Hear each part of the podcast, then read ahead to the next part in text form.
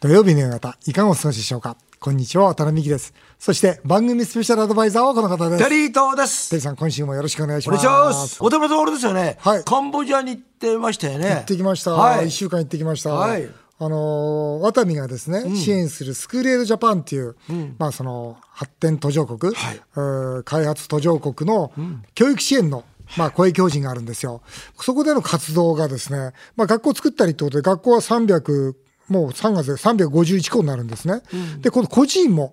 実は作ってましてそうなんです、かこれが15周年あららを迎えました。この写真が今ここにそあうるんでですけどす、それが、はい。182人、実はこの孤児院で預かってまして、ただ、なんかでも元気でなんかいいですね。もう可愛いです、可愛いです。82人が今いましてね。そうね。なんだ。で、卒業生が100人いるんですが、えーそのうちの40人が、その OB、OG 会で来てくれて、やいいなでまあ、15周年ってことでみんなで集まったんですよ。いやー、よかったですね。あ、そうか。じゃあここを卒業した人たちも来てくれてるってそこうとなんね、ですよ。あもうね、15年前はね、この学校作るのと違って、やっぱ個人員っていうのは重いじゃないですか。まあそうですよねだって人生そのもの預かるわけだから。だけど、えやってよかったな、このね、先生になって、結婚してお、お腹の子供が2ヶ月になりましたっつってね、お腹をね、触ってくれっていう子,、子が来たり、二人ね、小さな子供連れてくる子がいたり、ーまあこうやって今こういう生活をしてますっていうそうなん報です告に来てくれるんですね。そうなんです。で、あと、この縁で、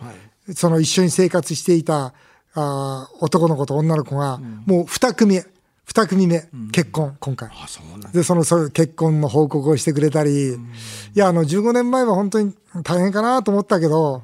あの、それこそ焼け石に水かなと思ったんだけど、やってよかったなって、今回は本当につくづく思いました。あどうですか渡辺さんは普段僕には見せないようななんだよそれいやいやいい顔してるじゃないです ななかんですかえそれほらなんかあのそれこそねあのいつもの会社の厳しい顔とは全然違うね優しい顔してますよねいいこの顔してるあれなんですよこの子たち一人一人がね、今その月100ドルで、はいその里親になるっていう制度を作ってるんですよ。はいであのまあ遠い日本にあなたのことを応援してくれる人がいるよということで、1対1の、まあ、里親制度なんですが、はいまあ、今回ですねその82人から、まあ、その国の方に頼まれて今度100人にするんですよ。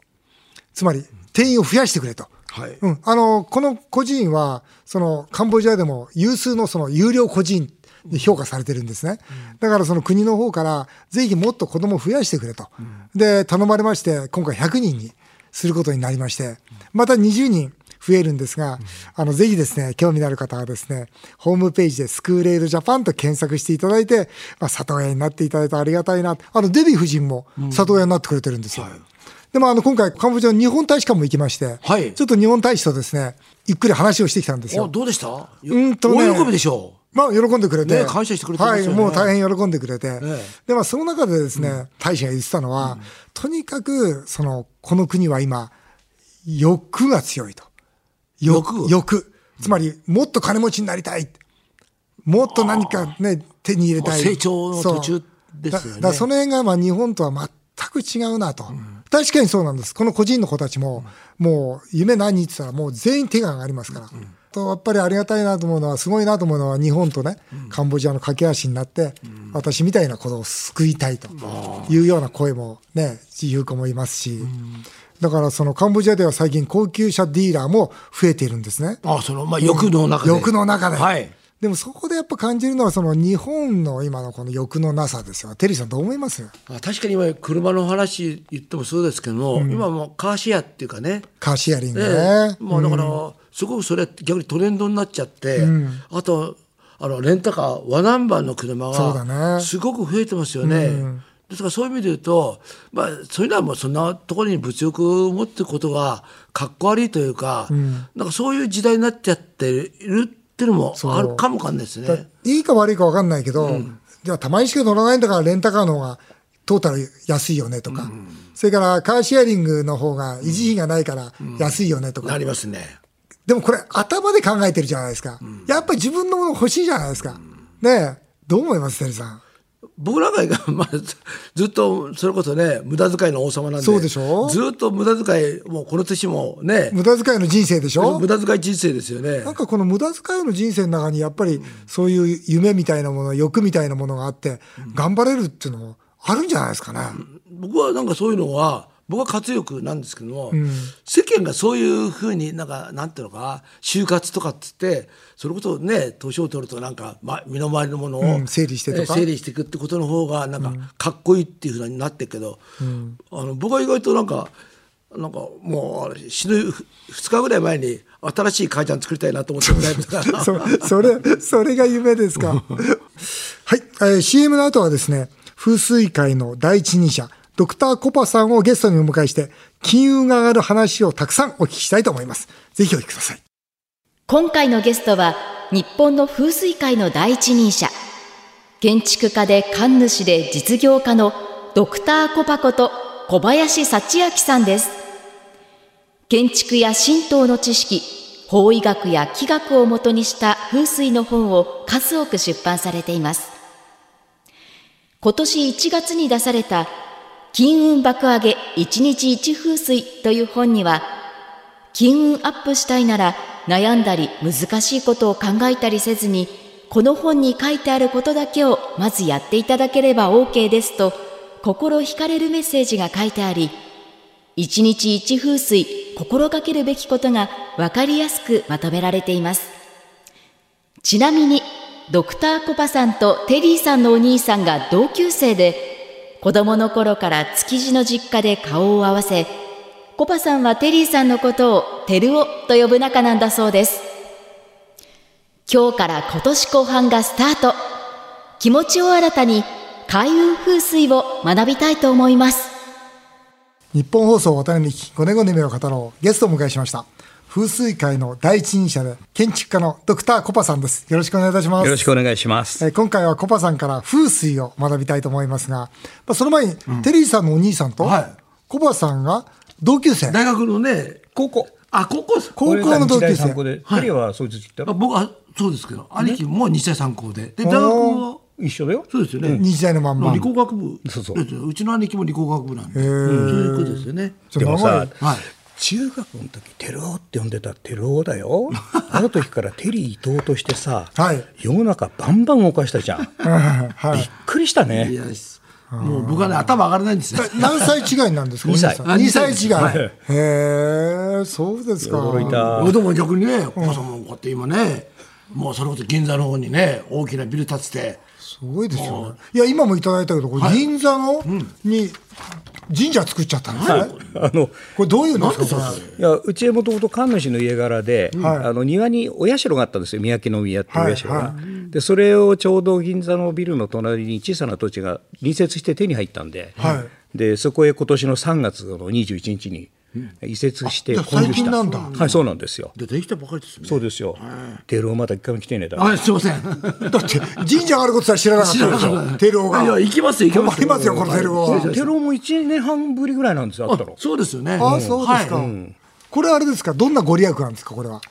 あのもともとほら風水の神様で、はいあと勝負に強いですね勝負。はい、ほう勝ち負け、あほうと、あのー美貌の神様って言われていて、あ、そうですか。はい、ですから銀座はいい銀座のでよすよね。お姉さんたちいいですねはい、あとは運を作る神様のことですからね、なるほどねそういう神様です、ね。でもあれでしょ、やっぱり金運でしょ、この風水の本たくさん出されてますけど、はい今年の1月に金運爆上げ1日1風水はいっていう本を出されて、読まれたんですか要はねまあ見てくださいよ、これ。付箋貼ってあるからちゃんと付箋貼って、これは面白いなと、リスナーの方にも伝えたいなと思うところは、ちゃんと付箋貼ってそうで、すか準備させていただきました。あとあの銭洗いってご存知ですか、はいはい、ありますね。あの銭洗いって弁天様のお仕事なんですけれども銭洗い弁天って言いまはすいもんね。あそのうですよねうちの社って龍神様なんですけどはいもともと弁財天堂って言ってたんで、はいあの水あ銭洗いができる龍神様なんですね。へえ。ですから銭え洗いもやってんですか、ここ。はい、結構皆さんおいでになるあ、銭洗いはいいですよね。それもやって銭を洗うとどういうご利益っていうかあれみんなねお金のことしかお考えになってないんですけど、ははいいあ違うんです か実はお金を洗うことによって、お金を使ってる人が、まあ、清まって、そして世が清まるもう一つはそのお金が清まるっていうことはお金って経済の血液ですから、はい。綺麗なお金が少しずつ回っていくっていうことなるで、ほどな個人の使ったお金が日本世界の経済を清めていくっていうことにもなりますなるねほどな。もともと経済って渡辺さんご存知だと思うんですけど、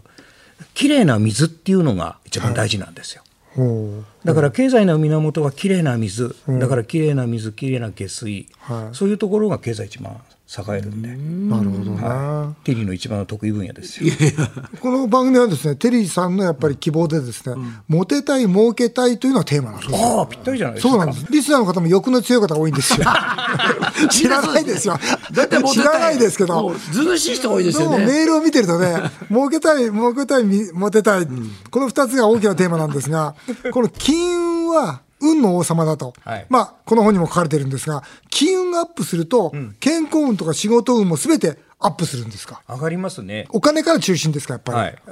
例えば、あの仕事がうまくいくとお金が入ってきますよね。そうですね。で、とまあ、事故なんか起こすと無駄なお金出ますよね。あ、そうですね。病気になっても無駄なお金出ますしょそうですねつまりすべてがそのお金という一つのえー指針でね、動いていってしまうところがあるじゃないですか。ある答えも出やすいし、ですからそういう意味では、金運を上げるっていうことは、すべての運を上げるっていうことにつながるっていうふうに風水では考えてます。なるほどね。なるほどまあ、具体的にですね、金運アップのために心がけたりした方がいいことをですね、この本から伺っていきたい。で、リスナーの方の参考にしていただきたいと、そう思っております。はいまあ、順番に行きましょう。まず朝起きたら窓を開けて、大金持ちと叫ぶと。これ本当ですかじゃあ、あんまりいないんじゃないですか、そういうい人。やいや、ここれれもこれ恥ずかしいじゃない ですかね、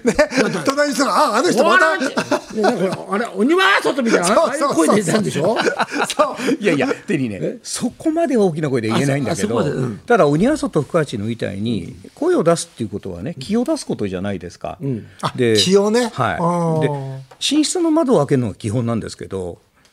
夜寝てる時に、あ寝室の窓うん夜寝てる時に、私たちは不運と不幸を吐き出してるんですね。ということは、寝室の、まあ、空気っていうのは朝一番濁ってるんですよ。うん。だったら窓を開けて、 なるほどね。寝室の空気を外に出すあ同時にねそれはわかるな大金持ち、は幸せになるぞ幸せにするぞ、んまあ大金持ち以外に幸せになるぞ幸せにするぞっ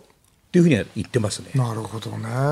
これ面白いんですけど、鶏肉か卵が、ね、で、黄色いものを食べるってこうなってるんですよ。運が良くなる。これあれなんです、う僕とあのテリーさんでですね、唐揚げの天才っていう唐揚げやってるんですよ。おおで、これ鶏肉使うじゃないですか、唐揚げだから。はいはいはでなんか、テリーさんの卵焼きなんで、黄色なんですよ。ええで、卵なんですよ。これぴったりなんですけど、これ金運ですよ金運ですか金運ですかいやいやいや。今、その、いたんですよ、その、事業責任者がほうほうほ。う全然金運ないんです よ。なんでですかね。食べないからじゃないですあ、かそうか。だってお金払って食べてないでしょあ、そっか。試食で食べてるでしょそれはダメですよそれダメだそ。れはダメですよお金払わせないそうと。ですよね、うん、やっぱりね、物はね、ただでもらっちゃだめあ、やっぱりこう、おなる金ほどを何らかで払う、うーんだから、そこも払わないんじゃ無理じゃないですか、なるほど。わかりました。テリーさんはお金払ってますもんねで。そうですね僕はもう普通に買買いに行ってますそかうらでねすよね、いいですよね。このコパさんのこれ読んでると、実はですね、僕全部読んで、この付箋貼ったんじゃないですか。この付箋の貼ったあるところが共通点があるんですよ。それ何かというと、なんとか人としてなんかこう当たり前のことというか、その例えば人間としてそう例えば明日使う予定のお金を書き出すってことは、お金管理することが大事じゃないですか、だからそれは風水というよりも、やっぱりそれは人のとしての当たり前の行動というか人間力そうと人間として、その人間としてあこれは必要なことだよなと思うのをちょっと付箋を貼らせていただいたんですよあの僕ね、はい親父から風水を教わったんですけども、はい風水ってお前哲学だからなって言われましあなるほたどねねだから多分そういうお考えなんでしょうね、うんそこに当てはまるんでしょうね、例えば鏡をきれいにして笑顔を薄すって、なんか風水かこれって感じするじゃないですか、っていうかそれよりいつも鏡きれいにして自分の笑顔を見てそれで朝例えば出ていくと、これ人として大事なことじゃないですか、はい、あの鏡っていうのは風水では幸せを招き入れたり不運や不幸を弾き飛ばしたりっていう道具なんですよ。そうなんですかから鏡を拭きながら自分の顔を見ればまあ顔つやの見るって言いますけども、健康がわかりますよねー僕は拭いた時にさっきも言いましたけど、はい大金持ちって拭くんですよ なぜかっていうと大金持ちっていうその笑顔ってすごくいいじゃないですかいいですねで写真撮る時でも僕らの仲間はみんな大金持ちって撮るんですよね 本当ですか、はい普通にチーズでしょ一つ質問していいですか、玄関に、あのか鏡を置いていいんですかいいんだよ正面はダメだよ、あ正面はダメ、うん、入って左側に鏡を置いたらこれは金運をお金を引っ張ってくる鏡左側が左側、はい、で右側は仕事や出世、名誉の鏡、ただ合わせ鏡はダメですあよ、これなるほど両う方ねん、どちらかに決めた方がいい、僕の入り口は入って右に大きな鏡がありますよあそれはだから名誉です名誉の方だ、お金は入んないいやいや名誉の後にお金お金入ってくるそうかテリーは俺たちは左でお金から名お誉金から名誉 だから正面はダメってことです正面はダメ、まあ、遠いところのはいいですよ、よくあの映画に出てくるようにさ、ダーッと遠くのところに大きそんなな鏡広い家ないですもんねね、鼻つっかえちゃうのとこの鏡はダメ だ例えばねお金持ちの知り合いに用がなくてもメールするこれは風水じゃなくてなんかわかるじゃないですかやっぱ何かこうねお金持ちにななんかいいことあるんじゃそなういか関わってることでいいことがあるという か渡辺さんね、はい例えばメールする時でも、はい僕はまあ渡辺さんともにかったことなかったんだけど、はい今日からはまあ知り合いでしょもう知り合いですそうするとはいどこそこに住んでる、僕は銀座にいますよ、はいで渡辺さんがどこそこにいまはいす横浜ですねはいそしたら銀座から横浜って南の方向ですよ、だから渡辺さんにメールする時には南を向いて「おはようございます」これでお金が取ってきちゃうだって心つながるじゃん向かい合ってる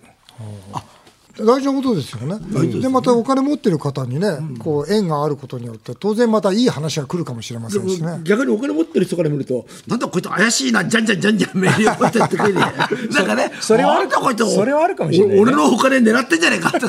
ありますよ不ね思議なことでね、相性がいい人だと、向こうも、例えば僕がね、えっと、テレビにメールしたついじゃないって、パッコパの野郎って払うんだけど思っても、その日になんかちょっといいことあったら、コパからメール来たこと、いいことがあった。でそれが縁起になっていくわけですよ。そうすると、いいことを起こしたいときには、テレビテロが今度俺のところにメールを起こすよ。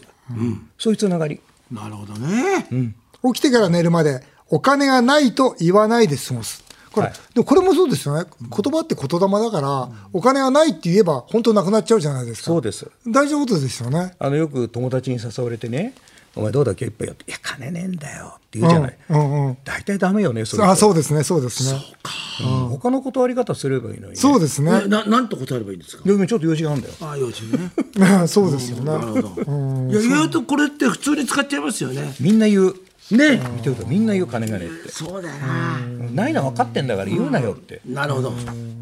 あとね、財布の中身、全部一回出して、外側も内側も綺麗にふ含んだと、時々。なんかこれもわかるような気がしません、やったことない ですね。あれ、渡辺さん、財布の寿命ってご存知知らないです。 ?3 年なんですよ。あ、本当ですかええ早こっい。こいつは古い財布持ってん だ。それまた、テリーさん、テリーさんまずいよ、それ。まず、 3年ですか3年ですねだ。ってほら、ルイ・ヴィトンとかすごい高そうなやつも3年。はい。それその3年した古いルイ・ヴィトンの最後はどうしたらいいんですかうん綺麗に拭いてしまっとく。あ、また、しまう。しまう。うん。それでまたね、しばらく経って休ましたら使ってもいいけど。あいいんですかただ僕は大体3年で帰る。もう捨てちゃう。うん。捨てないよ、置いてある。置いてある。三年なんだ。 3年経ってもまだ使ってると、これ、金運がなくなっていくんでどすんかどん落ちていっちゃう。だって古い家リフォームしないで住んでるのと一緒よ。あ、そうです財ね。布はだってお金の家だもんね。あ、なるほど。そうなんだよね。だやかっぱ、らカード社会になってみんな財布持たないでしょ持たないだからみんなあれなんだよね放浪しちゃってんだよねお金がねだからたまんないよねそれじゃいやでそもうか、だからたまんないんだ。あとあれですよね。意外と今言ったリフォームするとか、財布をリフォームするって意識あんまりないですよね。ないでしょ、だけど拭いてあげるのもリフォームでしょ、この、今年のラッキーカラーのものを買うって言うんですけど、これ、ラッキーカラーってどうやったらわかるんですかあの昔からこうずっとつながってるう親父からもらったしこう文献があるんですねほうほうでその文献によると、今年はオレンジ色と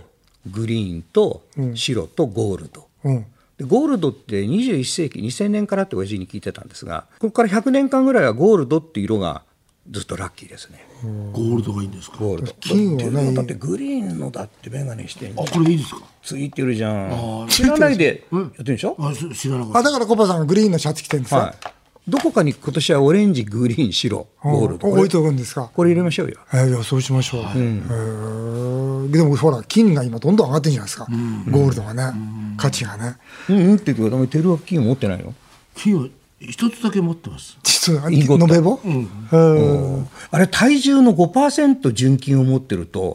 運が良くなるって風水があるんですよ。本当ですか体重の5%って例えばだから僕が60キロだった時に、だから3 ?3 キキロロ。うん。 1キロのインゴット3本買いましたよ本当ですか買いましたそれで自宅の神棚に乗っけといたんですけえどえ誰も本物と思って ないんで普通そんなとこ普通持っそてんなないとですよこ置いとかないよね。ね 普通チョコレートだと思いままあ、すそよりねゃそうだ。慌てて気づいた時は女房銀行の金庫に持ってきましたね面白い、でも今のコポさんのお話聞いててもお父様のお話出るじゃないですか、ええご先祖様神様のご加護に常に感謝するこれもいい風水お金になりますそかうですよねうんでもこういうなんか人の生き方みたいなね、ところが非常にこうつながってきますよね、この風水っていうのは今ほら僕なんかも台湾とか中国で見せ出すと、はいもうオーナーさんがですねすっごいやっぱり風水気にされるわけですよ、はい極端な話僕が台湾に出したお店なんて真正面がすごくいい入り口なのに真正面を塞いで、横から入り口を作ってるんですよ、はいなんてことをするんだと僕は思うんだけど、オーナーさんに会ったら、いや、これは風水上、入り口はこっちじゃなきゃいけないんだというようなことあるんですけど、風水って、まあ、なんて言いますか、一言で言うと、そういううん建設的な見方ですると、はい窮屈じゃないですか、うんあの一つの断りですよねつまり理論の理リー、うん、例えば天理っていうのは天の断りじゃないですか、はいはいで地理っていうのは大地の断りじゃないですか、はいで風水っていうのは地理風水なんですよつまり地球に住んで住むにあたって地球の持っているいいものをどうやったら家の中にもそれから都市にも、はい自分の個人の中にも引き入れることができるかっていう考え方の学問なんですなよるほどねですかうらん先ほどの台湾の話は、はい流脈って言って幸せを運んでくる運が、まあ、地地中を流れてるわけです。うんで、まあ、正面のところよりはこっちの方からち、まあ、幸せが入り込んでくる、まあ、流脈って流い脈う、があると、だからそちらの方に入り口を向けたんでしょうね。とそういうことですさよねもなければそのお店が道路の突き当たりだったか。なるほどね。いやいやね、まだまだお話伺いたいんですが、来週も、はいあの、ドクターコパさんをゲストにお迎えしたいと思います。来週はですね、リスナーからたくさん、あの、コパさんに質問が、相談が来てるんです。ぜひお答えいただきたいと思います。コパさん、来週もよろしくお願いします。わかりました。日本放送渡辺美希5年後の夢を語ろう。この番組ではメールをお待ちしています。渡辺さん、テリーさんへの質問、相談、何でも結構です。